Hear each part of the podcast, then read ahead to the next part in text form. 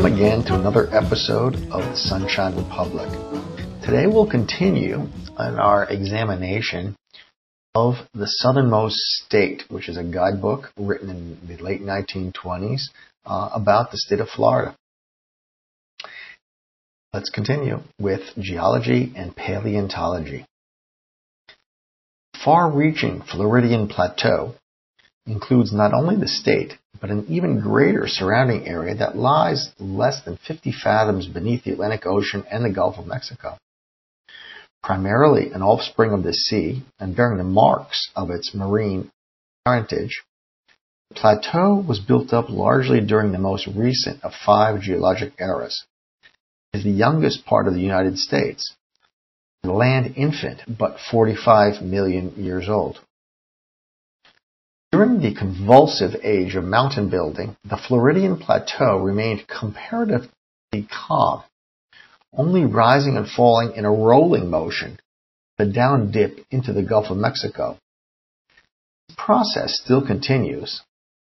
The last 25,000 years, the plateau, dipping on an axis that runs obliquely up the peninsula from Key West to a point below Fernandina, has lifted 6 feet at Miami dropped 30 feet at Pensacola. In the Paleozoic era of Earth history, the area that is now Mississippi Valley was a vast sea. East of this, in the Appalachian region, lay the landmass to which is now attached the Floridian Plateau. The hills of Florida are not part of the Appalachian Mountains. They stand out principally because the surrounding material has settled or eroded away. The crystalline rock that outcrops in Georgia is not found in Florida except for deeply buried fragments. Neither do the subsurface waters that feed the state's springs and artesian wells originate in the Appalachian Mountains. Nor is the peninsula a great coral reef, as was once believed. Less than 1% of its structure is coral. Although the foundation rocks of Florida are covered with a stone blanket of marine deposits at least 4,000 feet deep, geologists surmise that they are probably folded and wrinkled in much the same way as are similar rocks in the Piedmont Plateau, which extends from the Hudson River to Alabama. The layers of marine sediment that rest upon the basement rocks were formed when the entire section was beneath the sea are composed for the most part of the skeletons of microscopic sea animals. During the Triassic, Jurassic, and Lower Cretaceous periods, the Mesozoic era, the state area was above the waters, but was submerged many times during the Cenozoic recent age of mammals. At no time, so far as can be learned, did the land ever rise very high above sea level? Or did the sea ever cover the land to any great depth? The warm, shallow seas that repeatedly covered the area were ideally suited to foraminifera. These tiny marine animals, some too small to be seen by the naked eye, lived and died by the millions in tropic waters. While alive, they were protected by shells of lime. When they died, the shells sank to the floor of the ocean to form layers of limestone, each hundreds of feet thick. During the Eocene and Oligocene epochs, the strata were composed almost entirely of this matter, and the formations of these periods are nearly pure limestone. During the Miocene, however, fine sand was washed down from the mountains of Georgia and Alabama and was deposited on the Florida plateau to form sandy limestone. And later, much clay drifted south to settle over the state area and complete its stratified layers. Thus, the foundation rocks are separated from the earliest exposed strata, a mass of limestone 4,000 feet thick by layers of red, white, and black clay. Gentle uparching of the Eocene and older rocks had begun before the last of these deposits was made. This doming finally gave the structure a list, which despite torrential rains that battered and slashed to beat it down, left it 150 feet above sea level to form an island around present Ocala. Eventually, when the Suwannee Strait to the north closed, it became a peninsula less than half the size of the Floridian Plateau and part of the North American landmass.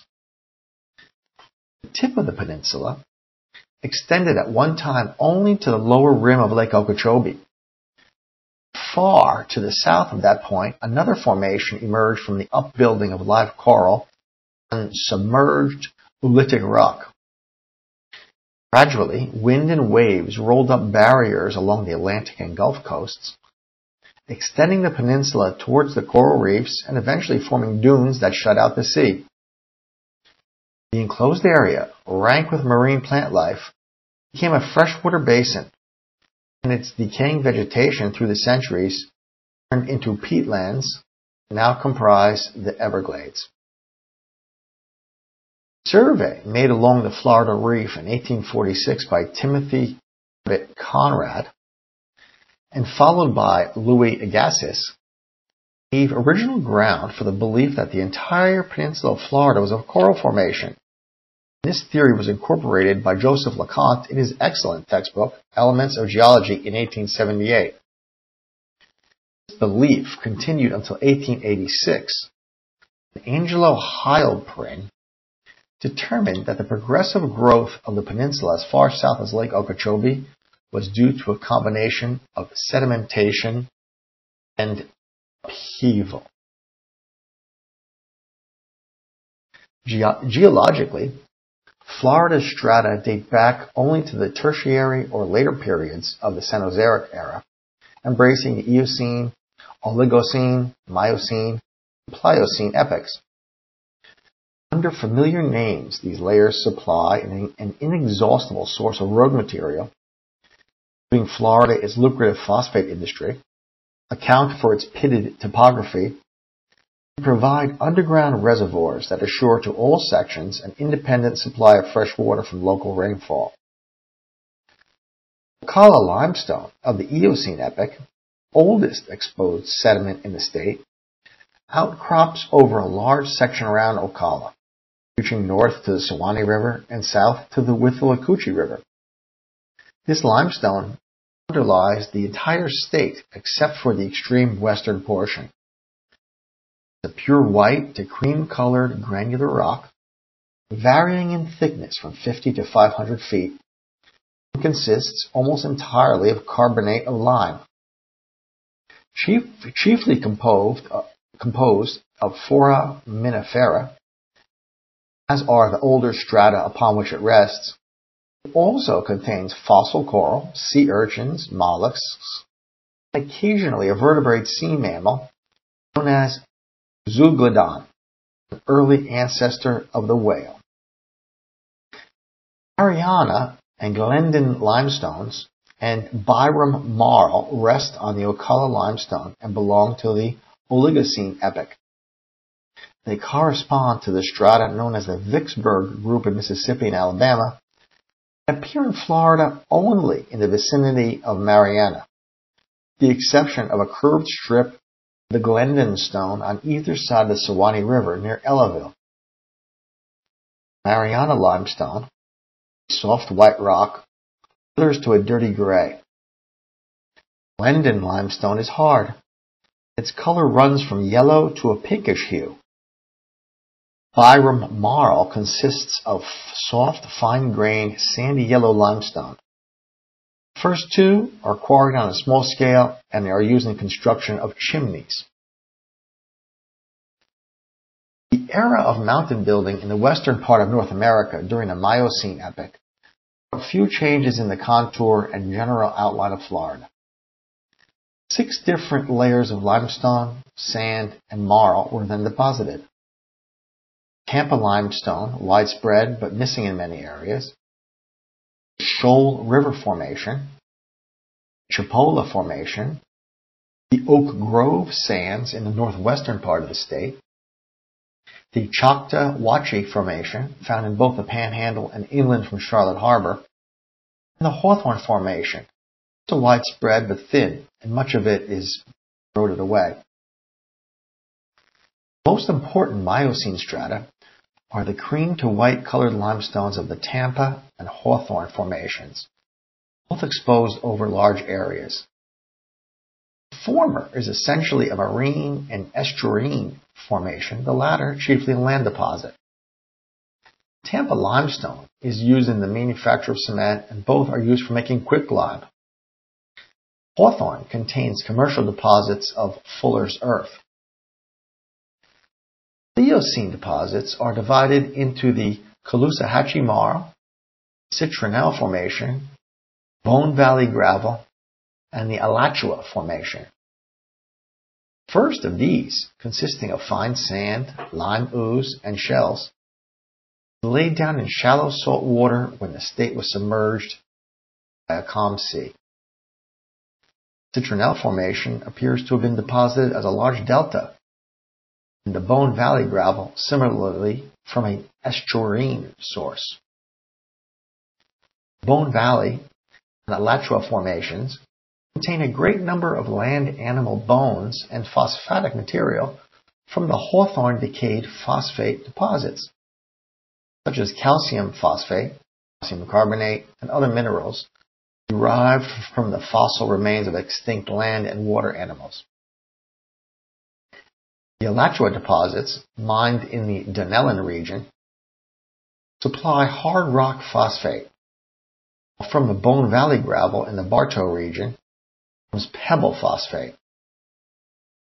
Phosphate was discovered on the Peace River in 1884 by J. Francis LeBaron. It was not commercially developed until 1887 when Colonel T. S. Moorhead managed to raise the capital where LeBaron had failed. Pleistocene, first epoch of the Quaternary period of the Cenozoic era, also known as the Age of Man, saw the formation of both land and water deposits. Muck, peat, alluvium, and wind-blown sand were laid down away from the ocean. In the sea were built up shell marl, coquina that furnished the early Spaniards with an easily worked building stone, soft oolitic rock, coral reef limestone. The greater part of the population of Florida occupies the Pensacola Terrace, formation of Pleistocene origin. On this terrace are the cities of Fernandina, St. Augustine, Jacksonville, Miami, Fort Myers, Bradenton, Tampa, St. Petersburg, and Pensacola. Florida has its share of geological mysteries. One that gave rise to much speculation was a column of smoke and a red glare that appeared in the sky above the impenetrable Wakulla swamp in August 1886. That disappeared immediately after the Charleston earthquake. Geologists infer that it was caused by the ignition of escaping natural gas by lightning, that the earthquake sealed the vent and thus extinguished the flames. More difficult to explain, unspectacular, is a row of round holes a few miles north of Brooksville, each about 36 inches in diameter, filled almost to the top with drifted sand and decayed vegetation. These chimneys, as they are locally named, are blackened around the top, show no indication of volcanic heat. At Ballast Point near Tampa, geodes are frequently uncovered. These are little knots of stone with quartz-like interiors, from light agate tints to jet black. Geode is a detached formation, and its accidental presence in the silex beds at Ballast Point is attributed to a tendency of nature to form concretions out of whatever substance is at hand. Only known similar specimens are found in the Mediterranean and Aegean seas. During the first two periods of the Tertiary era, the only living creatures in Florida were marine animals, although the Tertiary produced in other parts of the continent the dinosaurs that are associated with prehistoric life. The Florida area was submerged at this time, and the corresponding formation, called a limestone, contains evidence of but one mammal, a whale-like sea monster known as Basilosaurus. Formations of the last two periods of the Tertiary, the, the Miocene and Pliocene eras contain evidence that the state was then inhabited by strange beasts that found their way to the peninsula from many parts of the world. In the Alum Bluff beds of the Hawthorne Formation in Leon, Gadsden, and Alachua counties have been found the bones and teeth of deer, three-toed horses, camels, giant pigs, and rhinoceroses. These were not predatory types, however, and had man inhabited the state at this time, he would have feared but one carnivorous animal, a prowling beast akin to both the modern wolf and dog. A number of significant plant fossils have been found in the Alum Bluff bed between the Chipola and Choctawhatchee formations.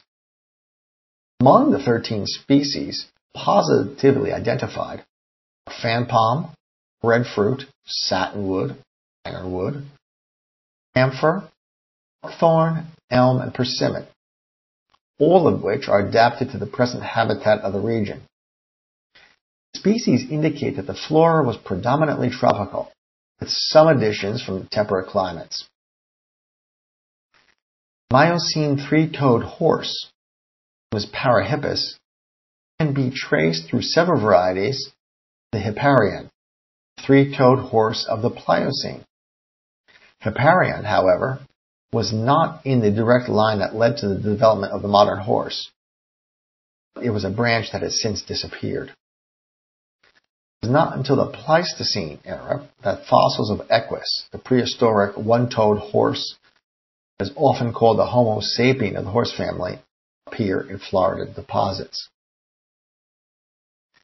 Pliocene deposits, following in point of geological time directly after the Miocene, contain an even greater abundance of fossil animal remains. Phosphate mines of Alachua, Levy, and Polk counties yielded rich stores to the Florida paleontologist. The fauna of this age differs greatly from that of modern times. It was in the Pliocene that the mastodons made their way from the Old World by way of Asia. Even at the very beginning of the age, they were firmly established on the peninsula. Serrate-toothed mastodon, a great elephant-like creature with a short trunk and four tusks, wandered from India halfway around the world before reaching Florida. With the Pleistocene era, there came a multitude of both great and small animals, as will probably never be found in one region again.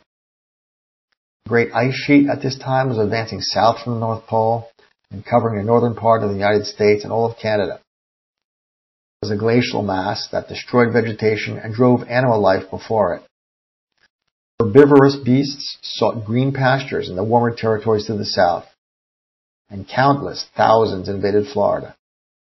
Camels, horses, mammoths, huge sloths, armadillos, and peccaries roamed the state, cropping grass and stripping leaves from the Pleistocene trees. After them came the beasts of prey, saber-toothed tigers, wolves, and lions, which made life precarious for the vegetarians.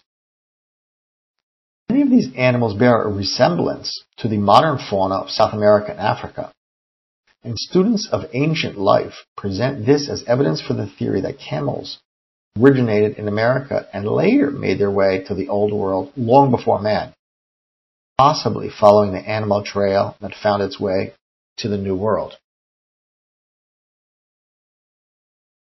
Most important deposits of the Pleistocene era in the state are the Melbourne Bone Beds, a series of patches along the east coast containing the bones of extinct animals just as they were buried thousands of years ago beneath beds of shifting sand. Investigation of these beds has been carried on from time to time. The deposits are so rich that it will be many years before all that material can be assembled and classified. Geological information on Florida is not to be, to be obtained from the mountains.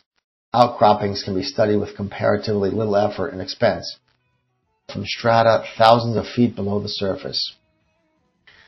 Usually, the expense of such operations has made geological research in a state an incident of commercial enterprise, as in the deep well borings of Marion County.